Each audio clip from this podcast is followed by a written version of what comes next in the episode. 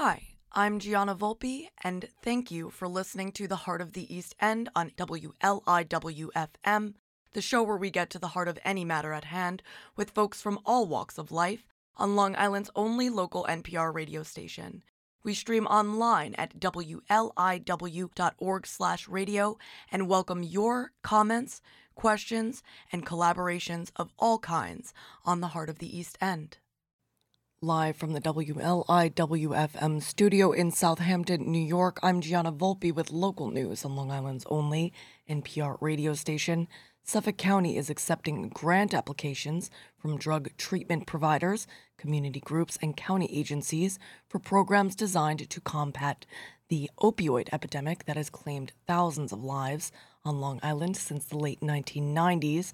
County Executive Steve Bellone and other officials announced Yesterday, Michael O'Keefe reports on Newsday.com that up to $25 million will be available this year, part of the $180 million Suffolk is expected to receive over the next 18 years from the settlement of the landmark lawsuit it filed in 2016 against opioid manufacturers and distributors. Suffolk also released a report issued by the Opioid Settlement Task Force, convened last year that details the devastation caused by the opioid epidemic, recommended that the money be used for prevention and harm reduction, treatment, and recovery. Officials will monitor the effectiveness of the programs they fund to determine how future money will be spent.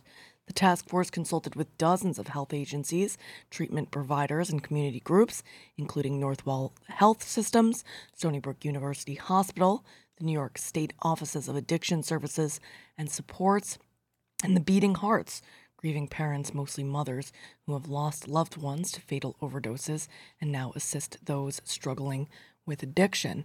Uh, tip the hat to Linda Newson out there. Long Island public health officials and addiction experts said that fatal overdoses, which had declined in the years before COVID, has spiked primarily due to the social isolation, grief, and anxiety caused by the pandemic. Quote, the commitment to fund prevention, treatment, harm reduction, and recovery programs will go a long way toward saving lives. That's Jeffrey Reynolds, CEO and president of the Family and Children's Association, which provides treatment and counseling. Because every dollar matters, treatment professionals, people in recovery, and families impacted by opioids will be watching this process very closely, offering suggestions and tracking outcomes to ensure the most effective use of funds.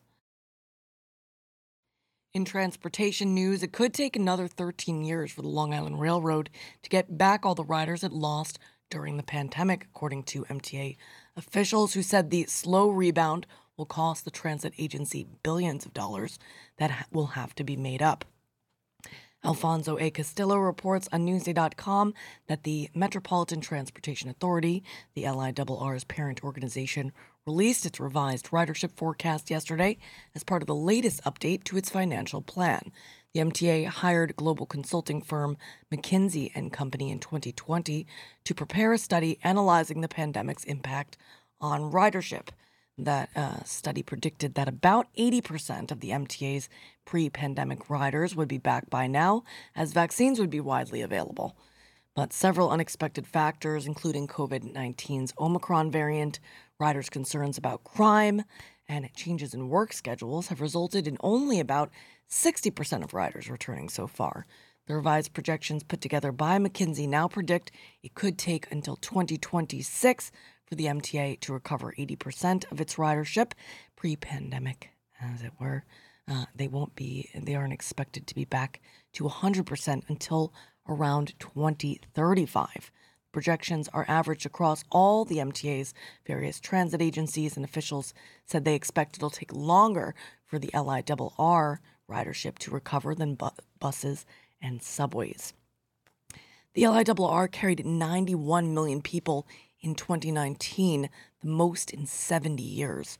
MTA officials estimate the ridership trends will cost the agency about a billion dollars a year in revenue through 2026 and will speed up reaching a fiscal cliff when the agency exhausts around $15 billion in federal COVID relief aid, uh, predicting that having an annual deficit of $2.5 billion by 2025, a year earlier than originally projected. On the waters of the 13 documented shark attacks on humans in New York over the past century, so 13 shark attacks in 100 years, five of those 13 have occurred this summer off Long Island's South Shore, state marine officials said yesterday.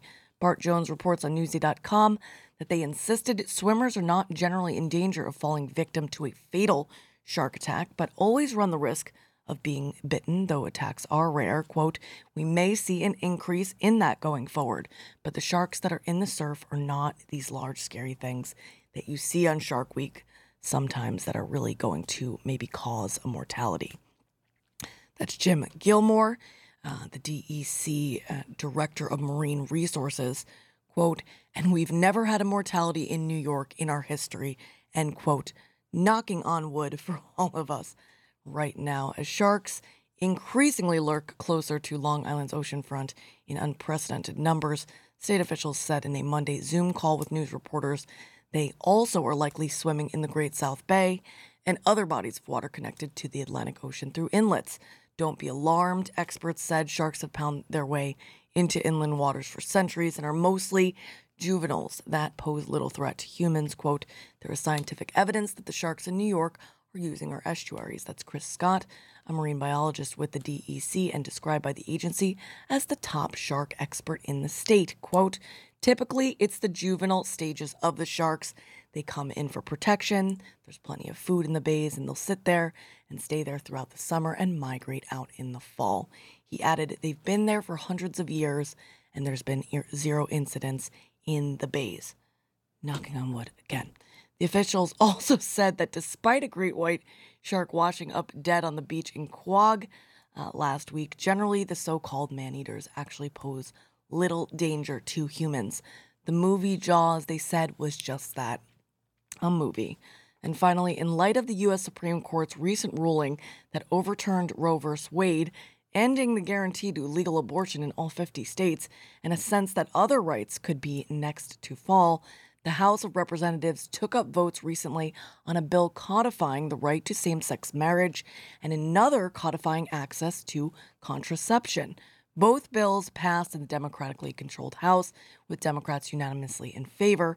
Brennan J. O'Reilly reports on 27east.com that Lee Zeldin, the U.S. Representative for Eastern Long Island and the Republican candidate for New York State Governor, was among 47 Republicans who joined the majority in approving the Respect for Marriage Act, while he voted against the Right to Contraception Act, which garnered just eight votes from Republicans. Critics of the Right to Contraception Act, which passed last Thursday, object to the bill protecting access to forms of contraception that can induce abortion and say that it would uh, protect funding for abortion providers like Planned Parenthood. Both bills have been sent to the Senate, where their potential passage will be more of an uphill battle than they were in the House. Looking at the news in, uh, not the news, the weather. Looking at the weather in Westhampton Beach, in honor of our first guest this morning, Stephen Colucci, joining us for the Heart of the Studio segment, underwritten by Peconic Landing, looking like a partly sunny Tuesday with a high near 82. Uh, a little more uh, reasonable than the last week. North wind 6 to 8 miles per hour becoming southwest in the afternoon. Tonight, a 20% chance of showers after 2 a.m. Partly cloudy with a low around 69 degrees. Southwest wind 5 to 7 miles per hour becoming light and variable. After midnight, right now, it's 75 degrees. We're going to get the music from all decades and genres. Started with the Harptones. In just a second here, um, I just wanted to wish uh, from the bottom of the heart of the East End um, very deepest condolences to Michael Sorvino and the Sorvino family in honor uh, of the loss of Paul, Paul Sorvino, playing a little clip from Goodfellas. Before we get into it, I'm Gianna Volpe. Uh, this is Polly, and you, whoever you are out there, you're awesome. And you're listening to WLIWFM, Long Island's only NPR radio station.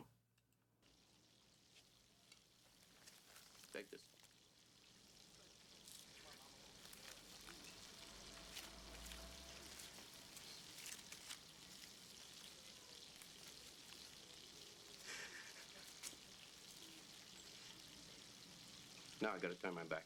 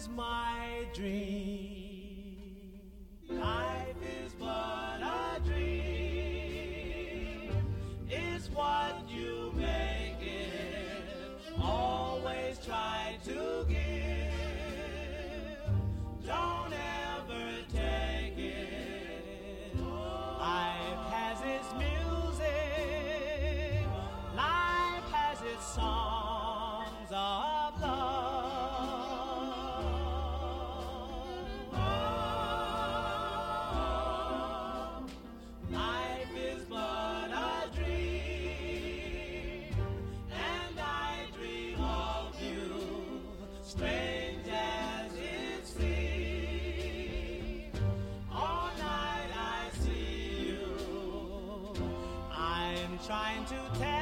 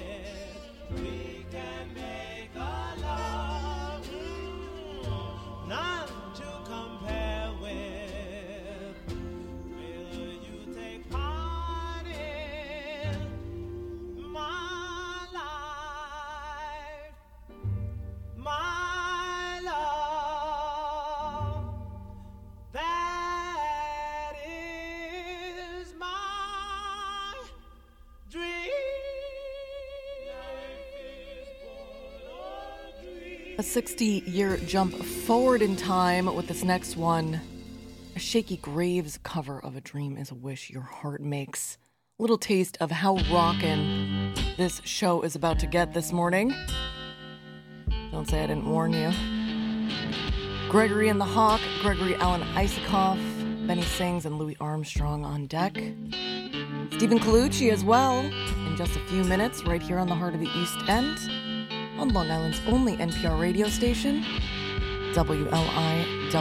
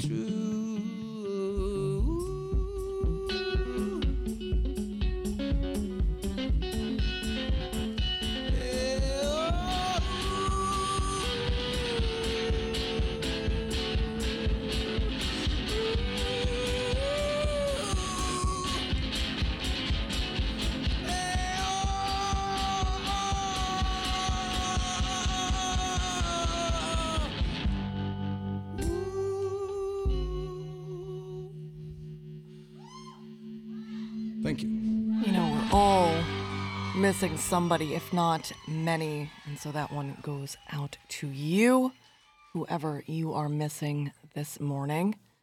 Little Ger- Gregory and the Hawk. This is a wish from the Boats and Birds EP. Stephen Colucci joining us very shortly here on The Heart. I'm Gianna Volpe. And you whoever you are out there, you are awesome, and you're listening to WLI WFM.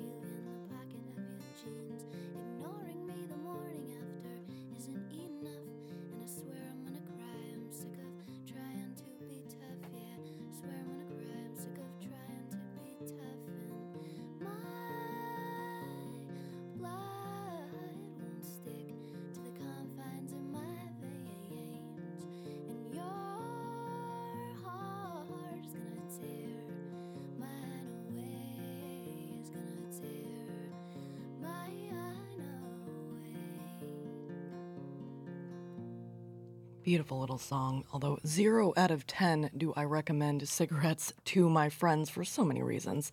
Uh, it is the bottom of the nine o'clock hour, just after midnight if you're listening to the replay on Tuesday or Wednesday, technically, if you're listening to the replay, and that means it's time for the Heart of the Studio segment, underwritten by Peconic Landing, here to talk to us about the fourth annual Westhampton Beach Project, a free two night festival combining dance music and food this weekend is president of the musical mime theater, Stephen Colucci, who worked closely with the famous Marcel Marceau during his roughly half century in the arts, and he conceptualized this event to get the next generation involved in the arts.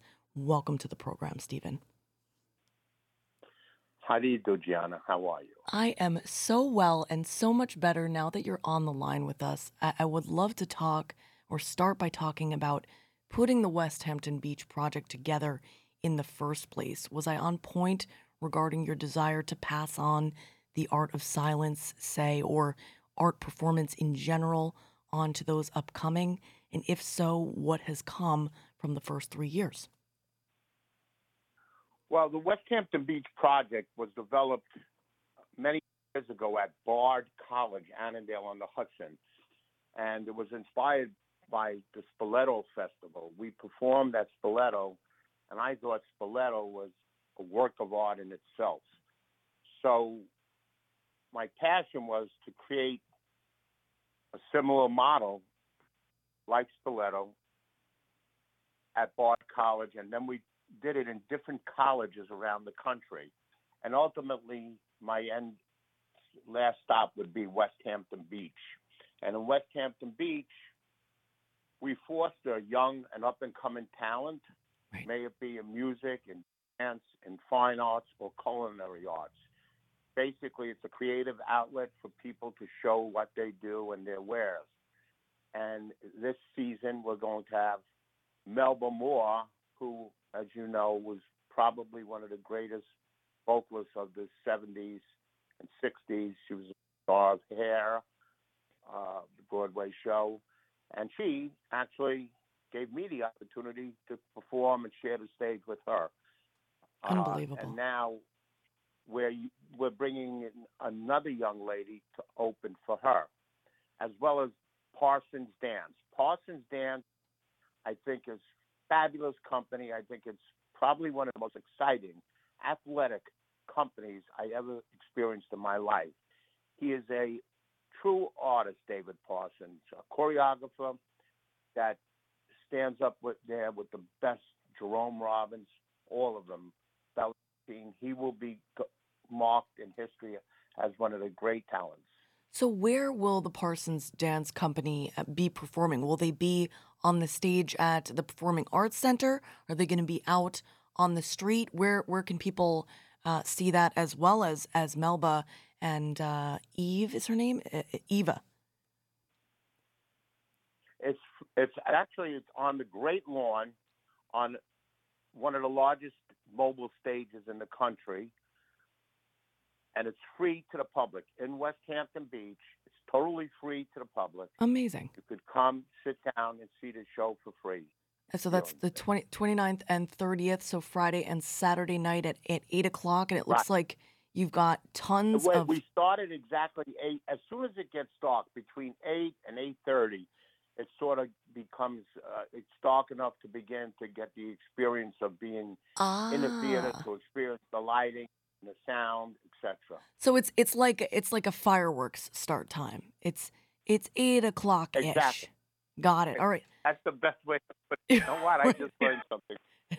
Hey, that's a, I got to tell everyone that it's a fireworks start. you know it's right, it's exactly. it's that's what we learn something new every day, every single one of us. Um, you know, eh, speaking of learning, so we'll we'll put uh, promotion of the event on hold just for a second, uh, because I knew you worked uh, closely with with Marcel Marceau. I would love to learn about your relationship um, with him uh, when you first met, and then uh, maybe learn a bit of the most important tools when it comes to the art of silence. So uh, tell us everything. Well, I actually studied first with his master, the greatest mind in the world, uh, Etienne Decroux, the father of modern day mime. He was a very eccentric man. He, uh, he was the lead in uh, Children of Paradise, the film, the classic film Children of Paradise. But he was very, very difficult to deal with. In fact, he, wa- he came to Broadway in 1950 and walked off the stage. Wow. He is the creator of modern day mime and taught Marcel Marceau everything he knows, knew. Um, and so then I met Marcel Marceau's wife, who was also an incredible artist. She was a dancer and mime. And she really influenced me more than anybody in the world because synchronized uh, like music, her body to dance and mime. And then uh, she introduced me to Marcel Marceau, which led to a friendship, and we did television shows together, etc. And we became very close. And you know, he kind of, I guess he me the um, he gave me a lot of knowledge on how to to perform, what performance meant. He was a great performer, uh, an incredible artist that knew how to perform. Um, he didn't really push the technique of mime. He pushed more uh, the performance, sort of like Stella Adler, method acting. He was sort of really a method method acting person uh, who who like if you were ice skating on the stage, you believed you were on ice. Right. You your your spirit you were on ice. Whereas Etienne Decroux taught you exactly how to make the ice, exactly how to do it. Uh, He, he was very he was a master technician. He was he he had the grammar. When he taught mime, it was like learn math. But there's another side of all of that, and it's the performance side, which Marcel Marceau was the master of. Believing. Believing and, and, and sticking to it you know because i was i was thinking about it and and uh, about my about the challenge the challenge of, of silence and uh, and i imagined that the most difficult part because the only the closest i could come to it is the fact that I- i worked at a, a costume shop and one time i decided to show up at a, a like i think it was a holiday party in a full uh, mascot costume and I remember the uh, my I, I went into this party. I, I th- I think it was a snowman, and I was like, I am not going to talk for this entire the entire time that I'm at this place.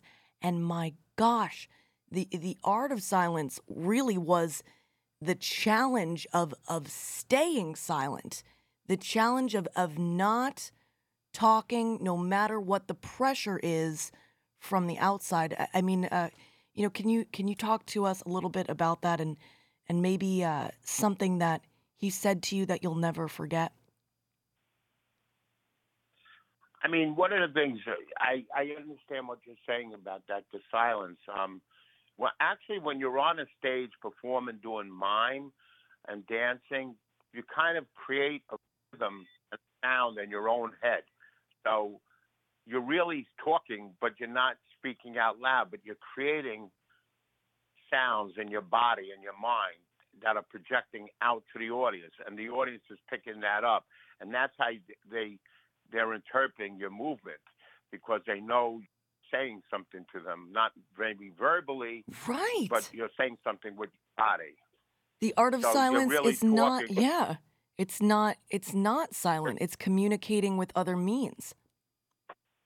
Right, right. That's exactly. That's basically it. So you you know you're projecting words, and then Marcel Marceau did say something very interesting to me once. He said you can't really create drama and theater unless you experience terrible things in your life. So as you know, he was a Holocaust survivor, Right. and he fought during the war. About, uh, he was in the French underground, so he was very much a, um, a dramatic person to begin with because his experiences in life during the war were not the best. And then Mm. even after the war, you know, he had a lot of issues, and so he knew how to create comedy because that was the only way for him to get relief is to create comedy. And he once said that to me. Unless you experience tough things, you can't you know can't experience you can't really appreciate the good things and the fun things. So he he was a, a master of interpretation, a master of taking his mind from uh, the, you know comedy, tragedy, and comedy. You know, he was a master of making that switch. They're they're And so, so that was one of the that's one of the things I learned from him. they're so intertwined, comedy and tragedy, and and uh, often uh, people who have experienced great uh, uh, trauma know how important comedy is is a, a savior. It's it's a way to it's a survival tool, really, and I think that's so poignant. Uh, talking about drawing upon the personal well, like with writers, you're supposed to write write what you know, and often that's uh, where you'll get the meatiest, the be- the best meat. Uh, very excited about this weekend uh, for the enti- not only the Westhampton Beach community, but uh, the community at large. It's a great opportunity to see uh, the work that's been uh, done the last long while. Uh, uh, Westhampton, downtown Westhampton Beach, is absolutely beautiful. Um, very excited Oh, for all of you. Go ahead. It's sorry. a new village, and we have 28 restaurants participating, Yes, I see 20 this. 13 bars. It's going to be very, very exciting. There, I would I would read the names, but it's bit it's pretty much uh and ev- anyone who's everyone who's anyone. Well, you know what I mean. Everyone's gonna be there. It's gonna be awesome. Um, very excited for for you and very grateful to you, Stephen, for joining us this morning.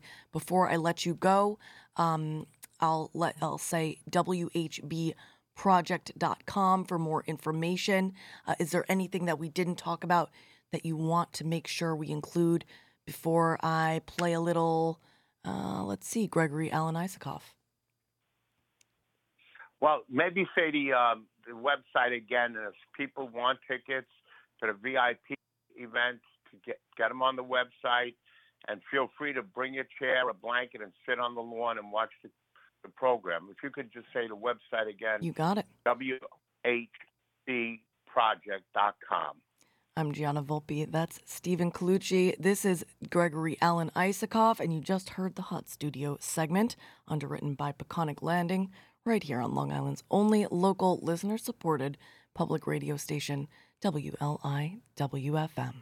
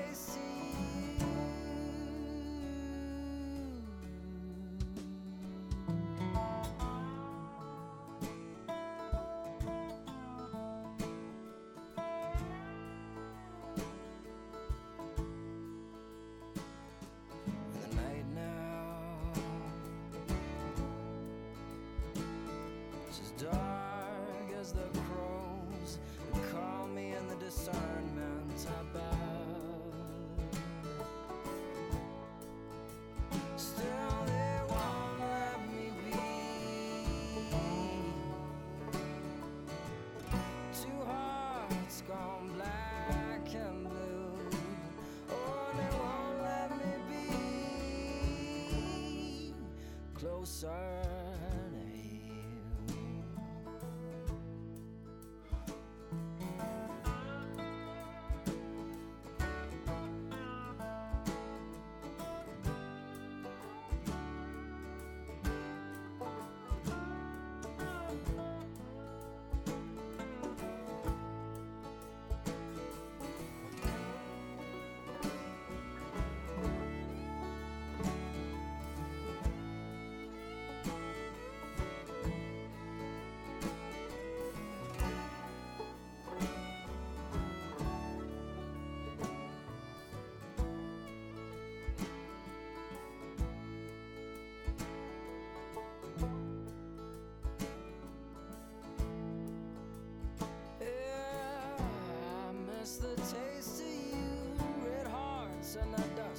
joy.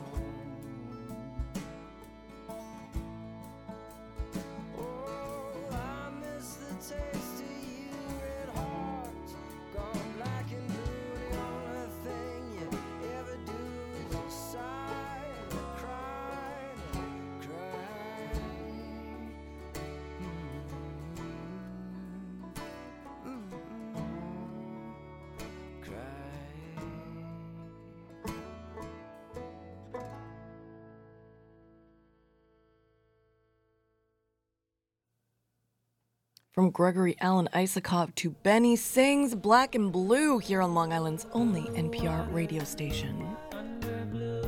WLIWFM.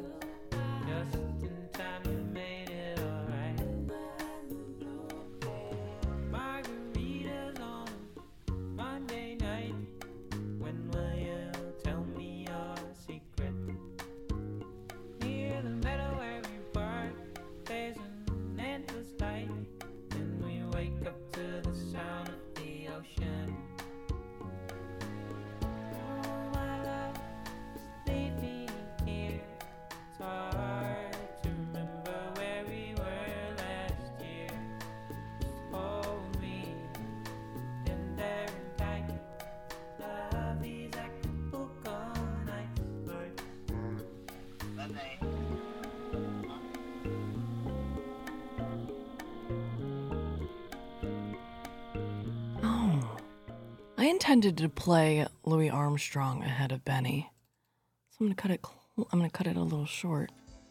Going live, 1947 Symphony Hall. Little Satchmo for your ears.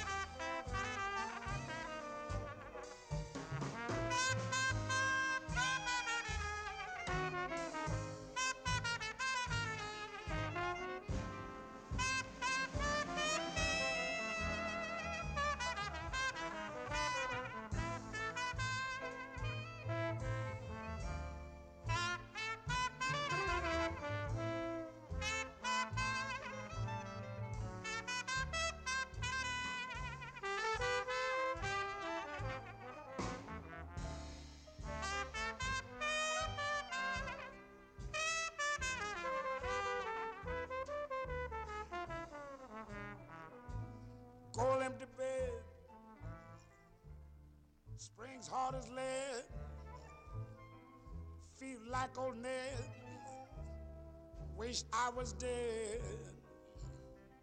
What did I do to be so black and blue?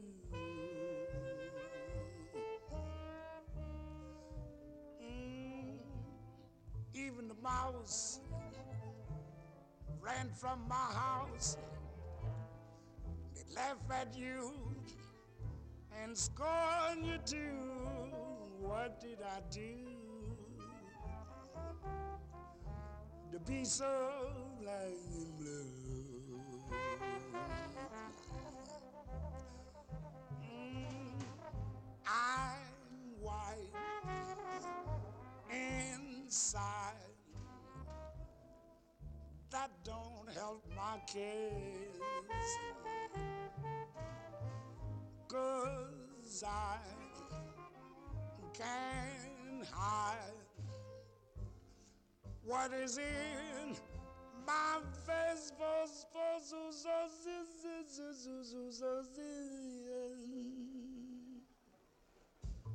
How would it end?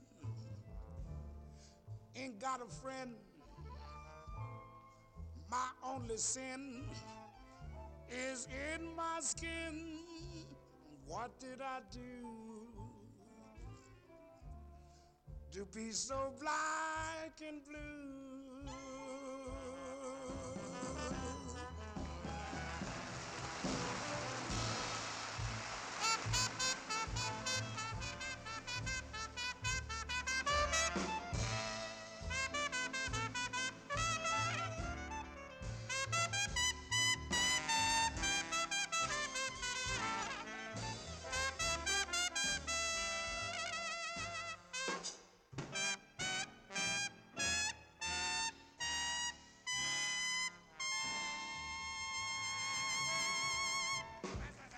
Air Supply, Van Halen, and Whitesnake uh, up in your listening uh, future. But first, Miike Snow. This is Black and Blue here on Long Island's only NPR radio station, WLIWFM.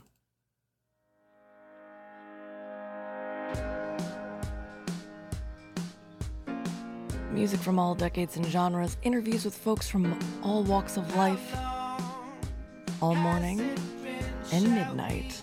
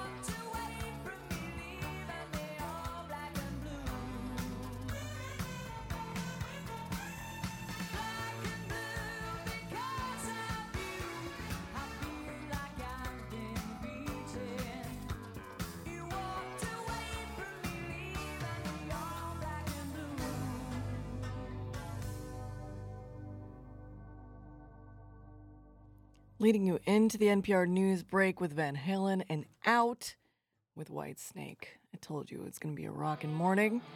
Here on Long Island's only local NPR radio station, Morning and Midnight Show, the heart of the East End on WLI WFM.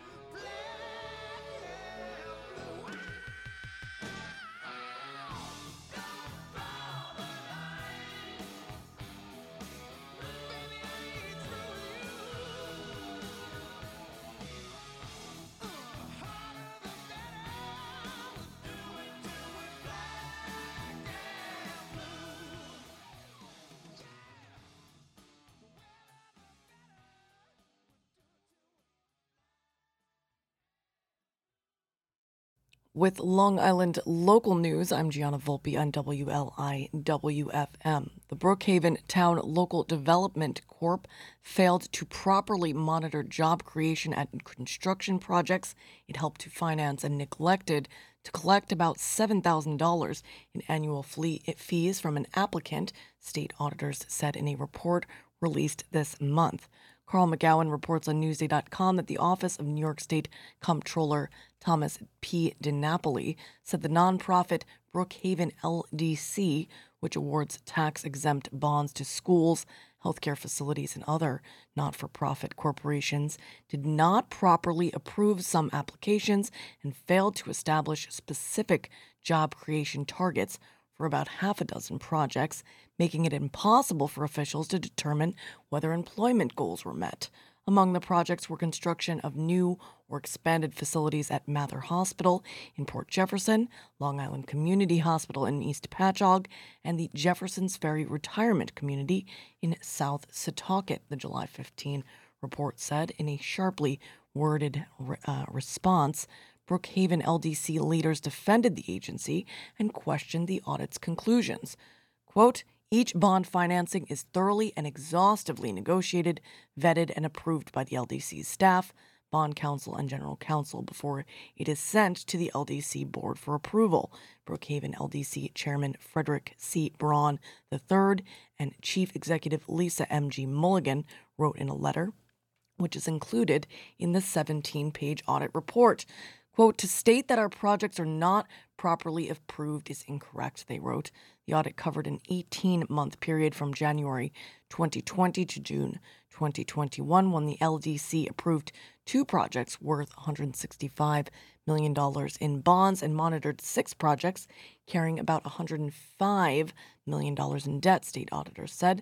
The report said resolutions approved by the LDC board authorizing bond financing for those projects, quote, use the same vague and nonspecific language when defining project goals, such as employment and health benefits for Brookhaven town residents. Consequently, the board could not determine whether the projects were meeting their intended purpose, the report said.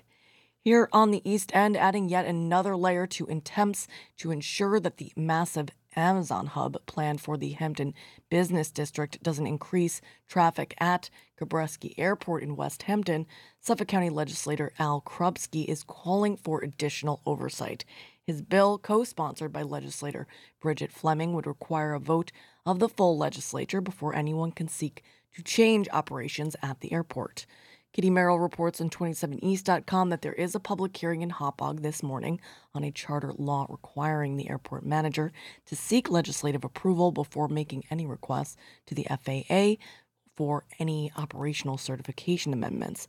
Online retail giant Amazon recently built a mammoth structure in the Hampton Business District at Gabreski Airport to serve as its last mile hub for deliveries. The hearing on Krupski's bill uh, was held uh, about a half hour ago at 9:30 a.m. in the Rose Caracappa Auditorium in Hauppauge.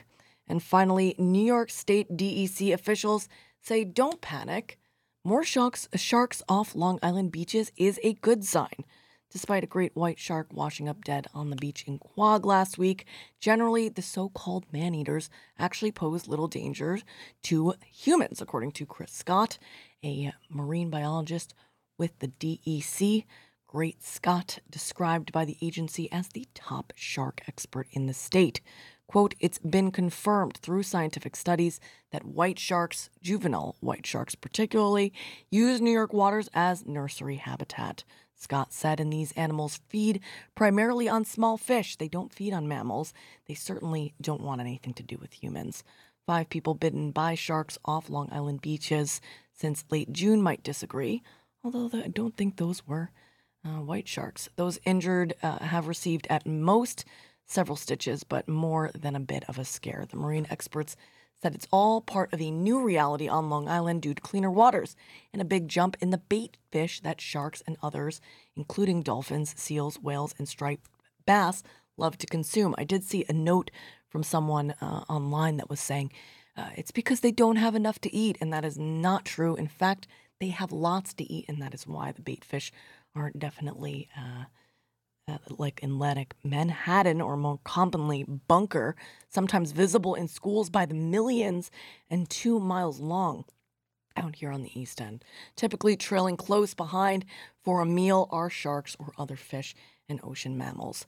Bart Jones reports on Newsday.com that bunker have emerged in huge numbers because of a multi state effort to clean up the ocean and other bodies of water. Warmer waters are also attracting the sharks and more fish farther north. So, uh, warmer climate change. Jim, Jim Gilmore, the state DEC director of marine resources, said it's overall good news for the marine environment and our ecosystem. However, with what we have, uh, with that, we have had increased interactions between humans and sharks, particularly in the last year and this year in particular. Scott said this summer is unique, yes, but long term, we don't know where we sit. Moving forward, he called sharks a keystone species that regulate the species diversity, abundance, and distribution of the marine habitat. Quote, it's a really positive sign that we're seeing these animals in our waters. New York's ocean beaches are part of a wild habitat, just like, say, if you went into the woods in Alaska, you might see a bear. If you go into the ocean here on Long Island, you might interact with a shark. A little tips for folks um, to avoid um, swimming at dawn and dusk or nighttime. Uh, definitely don't uh, bleed into the water and don't, you know, flail around like a broken fish. Uh, reading the weather in Bridgehampton in honor of Children's Museum of the East End's co president Liz Bard, joining us at the bottom of the hour, looking like a partly sunny Tuesday with a high near 81 degrees. North wind 6 to 8 miles per hour, becoming west in the afternoon.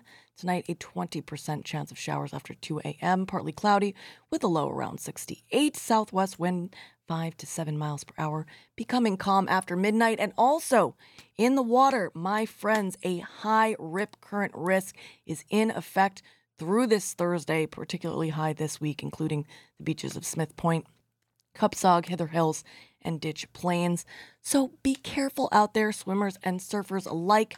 I think we lost someone due to uh, Riptide already this year. I'm Gianna Volpe. This is Whitesnake. We've got Dave Matthews Band, Tony Price, Foo Fighters, and uh, in honor of my niece Madison, who introduced me to Princess Goes to the Butterfly Museum, the Deeper Down uh, from their 2021 record. Thanks for coming. We'll go on deck after that. It's a rockin' show, uh, so buckle your seatbelts and enjoy music from all decades and genres interviews with folks from all walks of life all morning and midnight long on Long Island's only NPR radio station, listener supported WLIWFM. Whitesnake, anyone?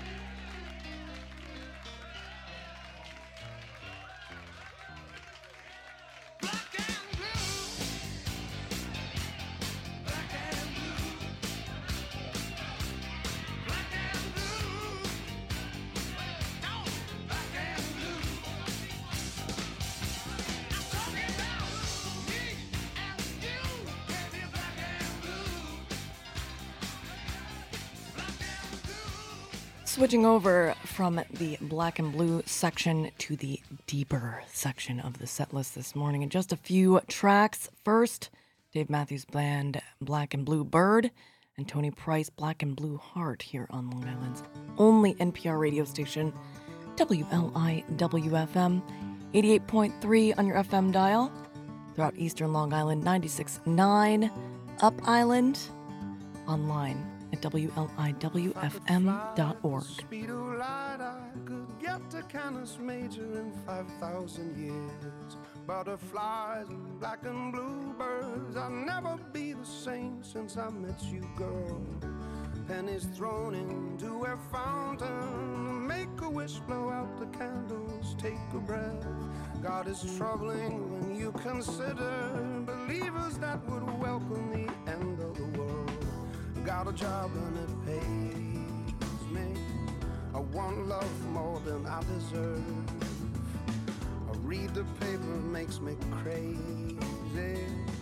Gotta be a way to make it work. Oh,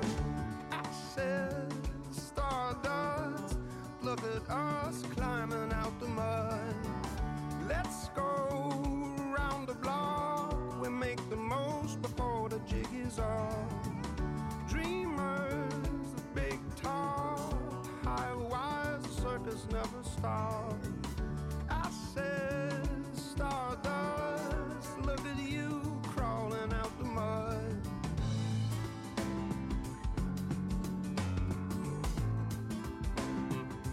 I know that dying is scary to us, but everybody do it one, two, three.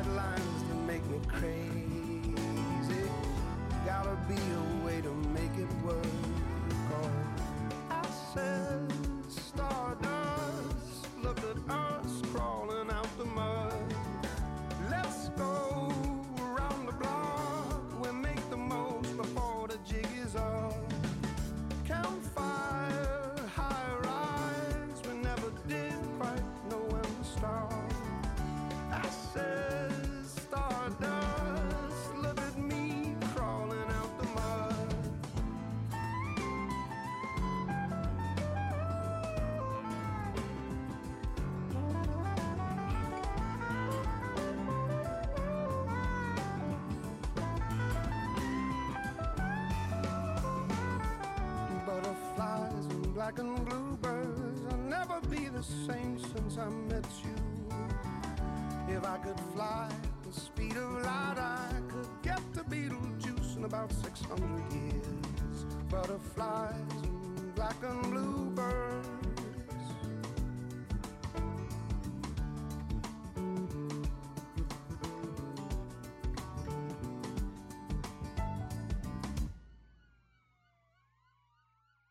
Did you know Betelgeuse is usually the 10th brightest star in the night sky? and after Rigel, the second brightest in the constellation of Orion. And if you didn't know, now you know.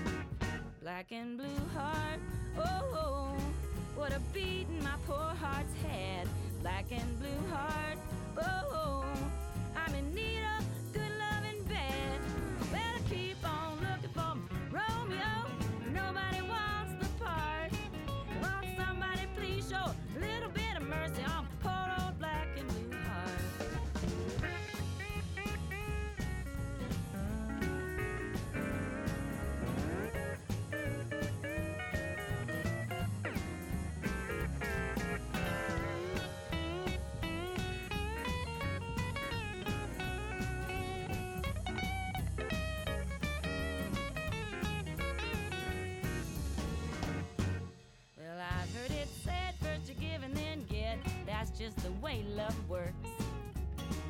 Every time I give my heart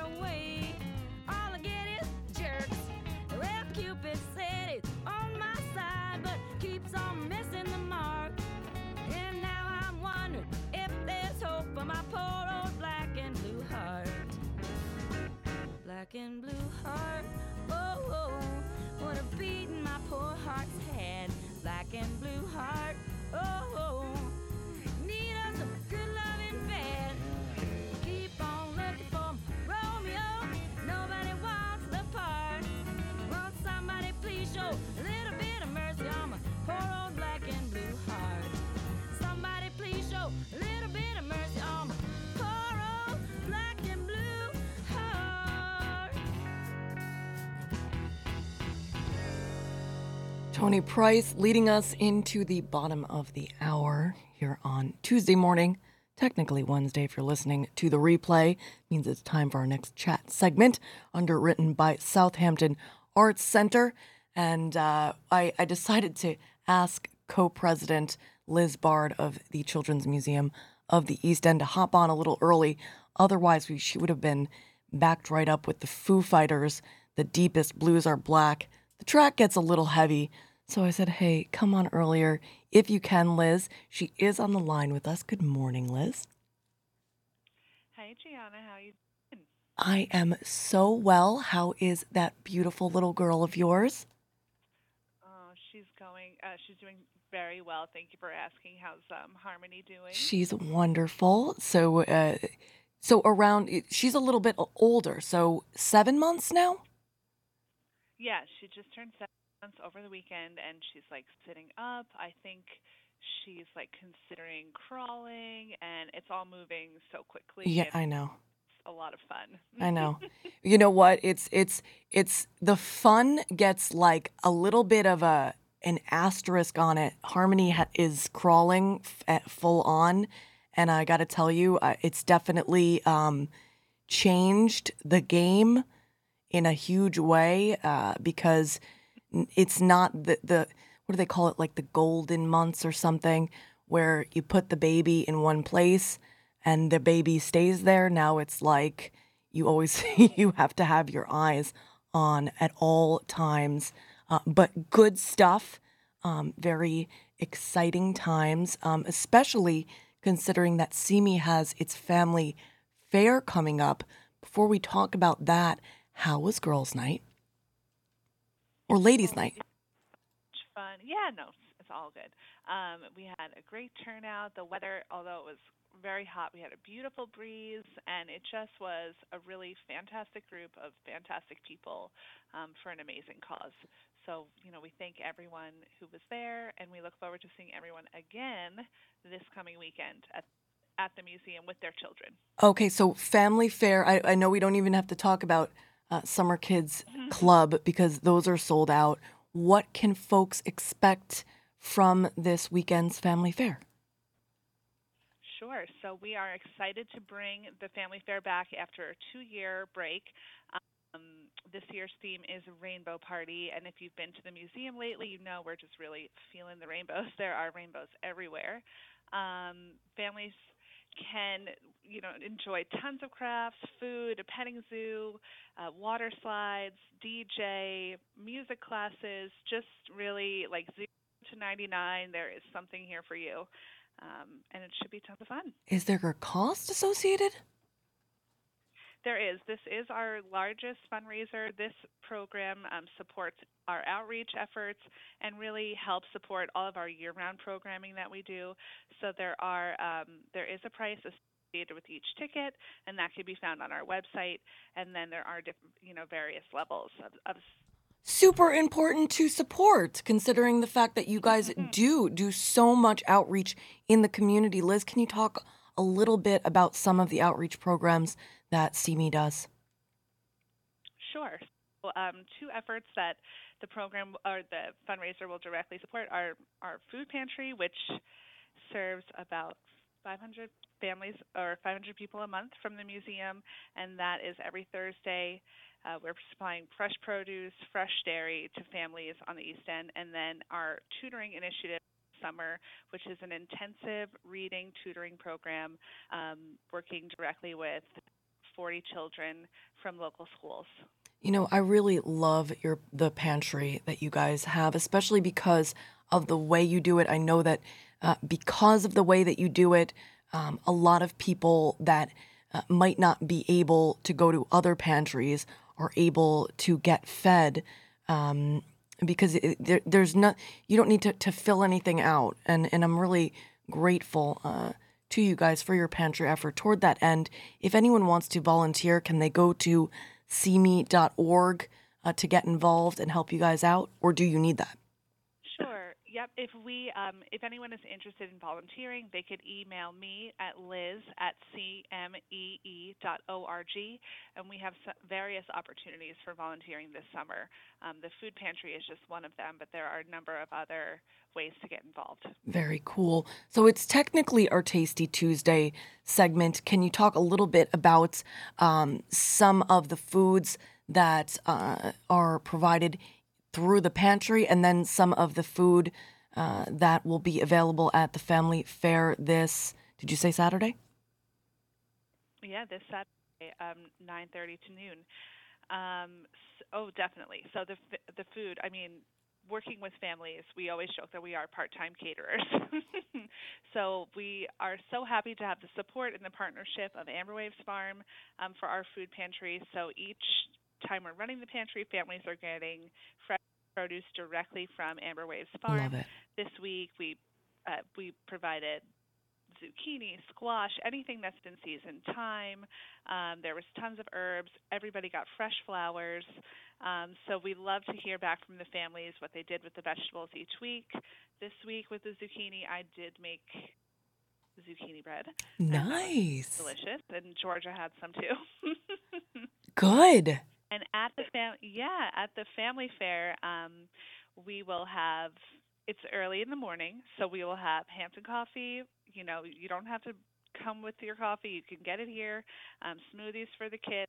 We will. We're we're partnering with Dos Ositos, which is brothers from the North Fork who are making these very beautiful fresh ice pops.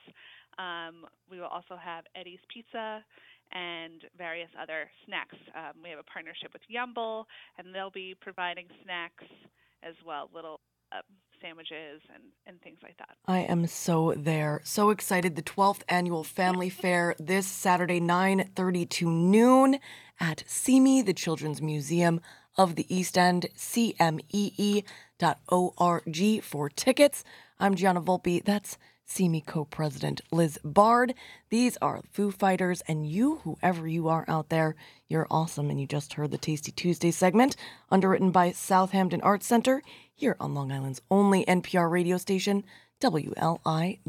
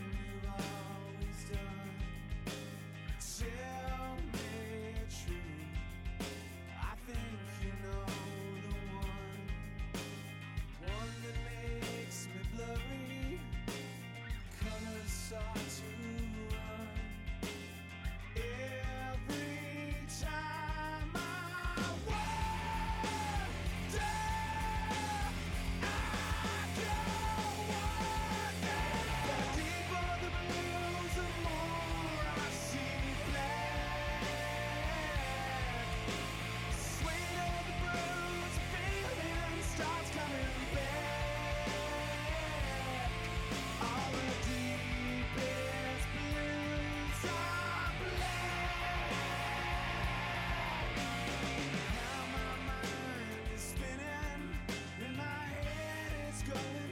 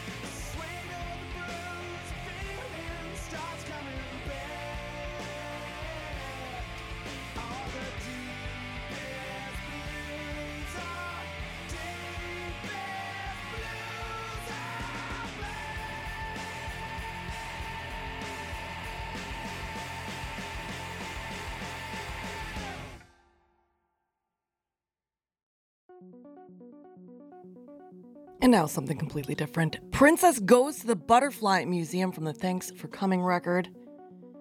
From my niece Madison, who just saw them this past May.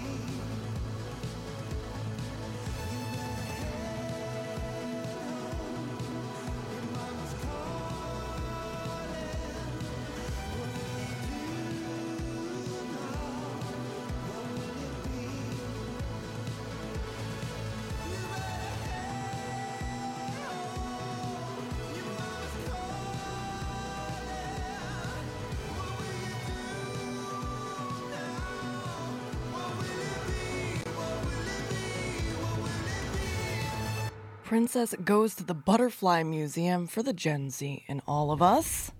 Going deeper down to for a little Wilco.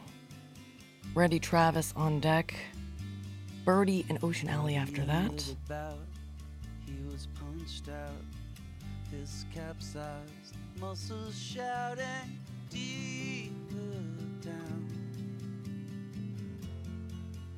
felt the insult of a kiss.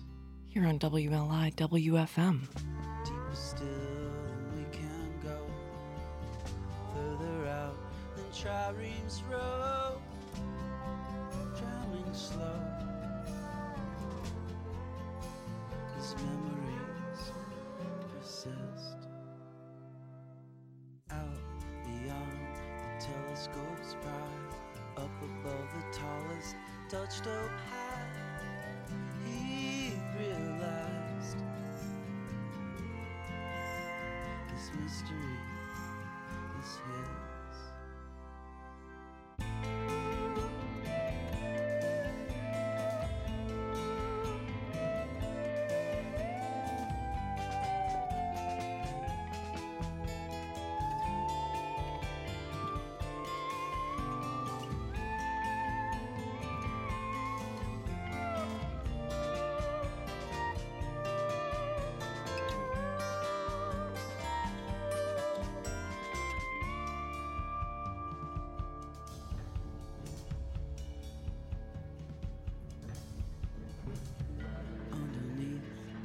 ocean floor. Part of who we are, we don't explore. I adore the meaninglessness of the this.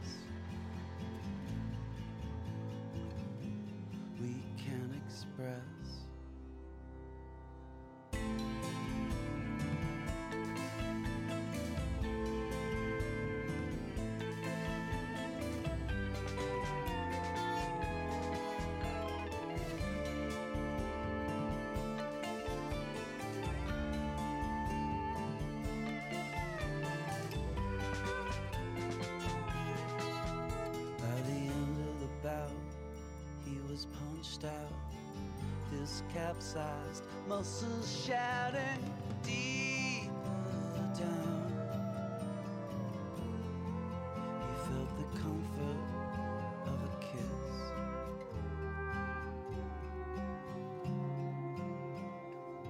Man, am I digging this morning's program. Uh, going from Wilco's Deeper Down to Randy Travis's Deeper Than the Holler. We got Birdy's Deepest Lonely from the Young Heart record of 2021 on deck after this. I'm Gianna Volpe, and you, whoever you are out there, you're awesome. And you're listening to WLI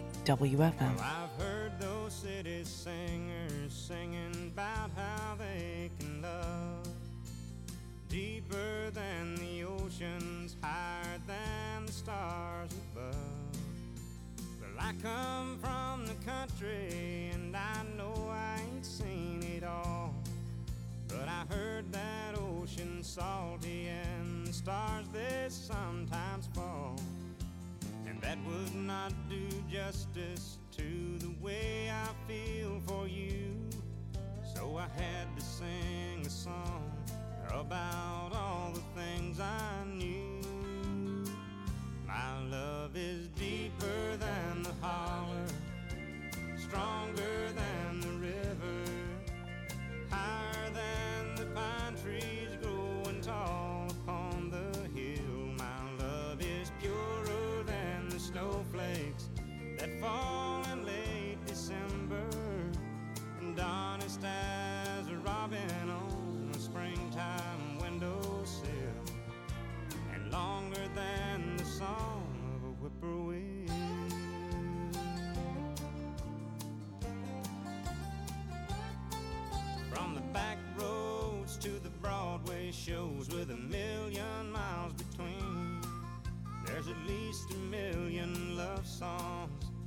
people love to sing. And everyone is different, and everyone's the same. And this is just another way of saying the same thing.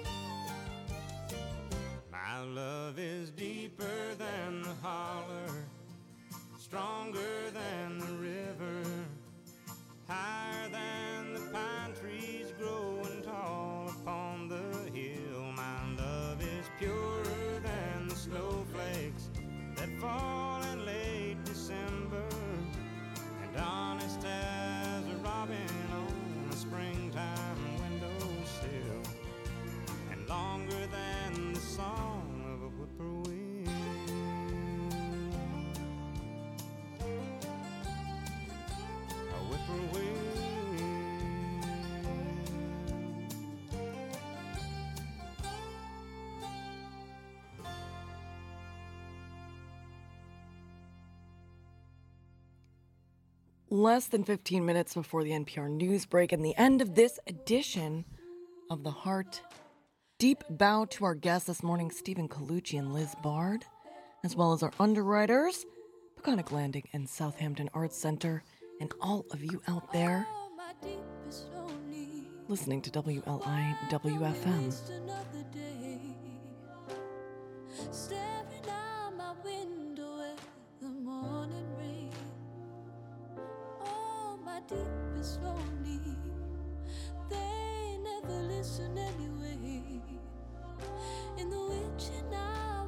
City sleeps, we're wide awake. Oh, my deepest lonely.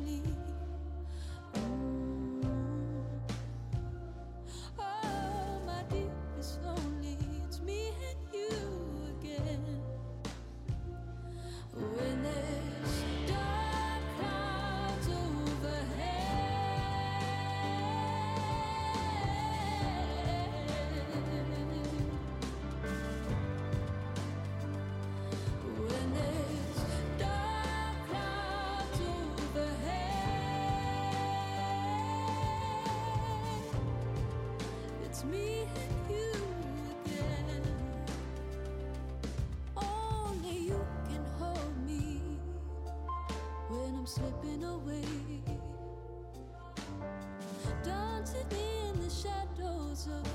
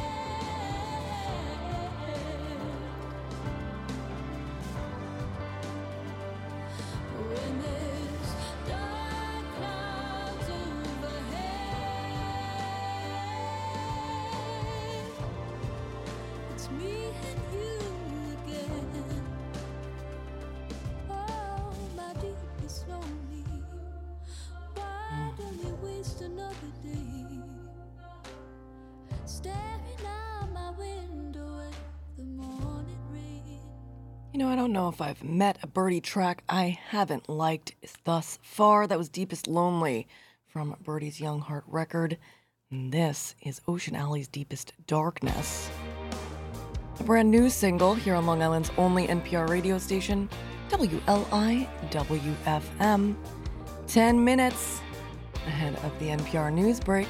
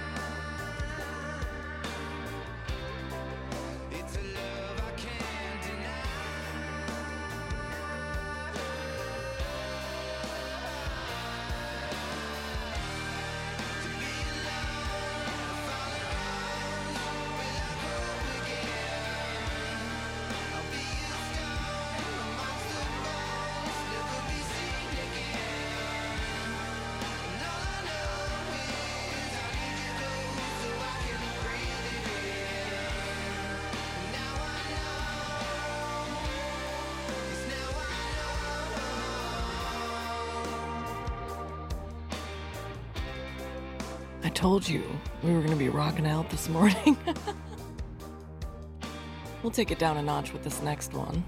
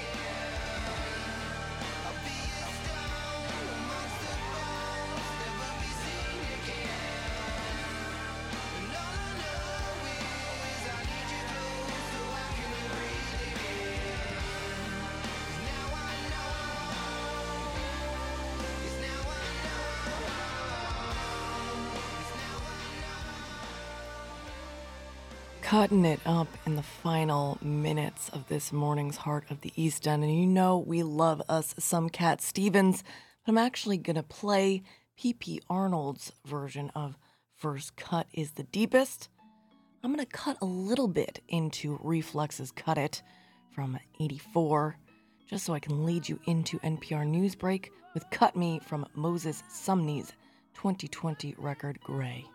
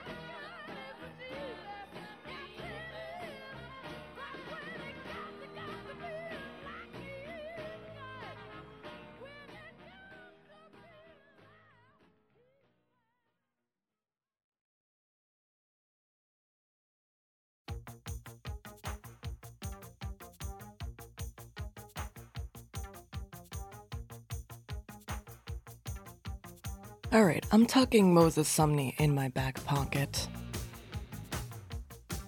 The track's called Cut Me, and that's what I'm gonna do. I'm gonna let you cut it up in the last minutes of the heart this morning. Get your dance on, my friends.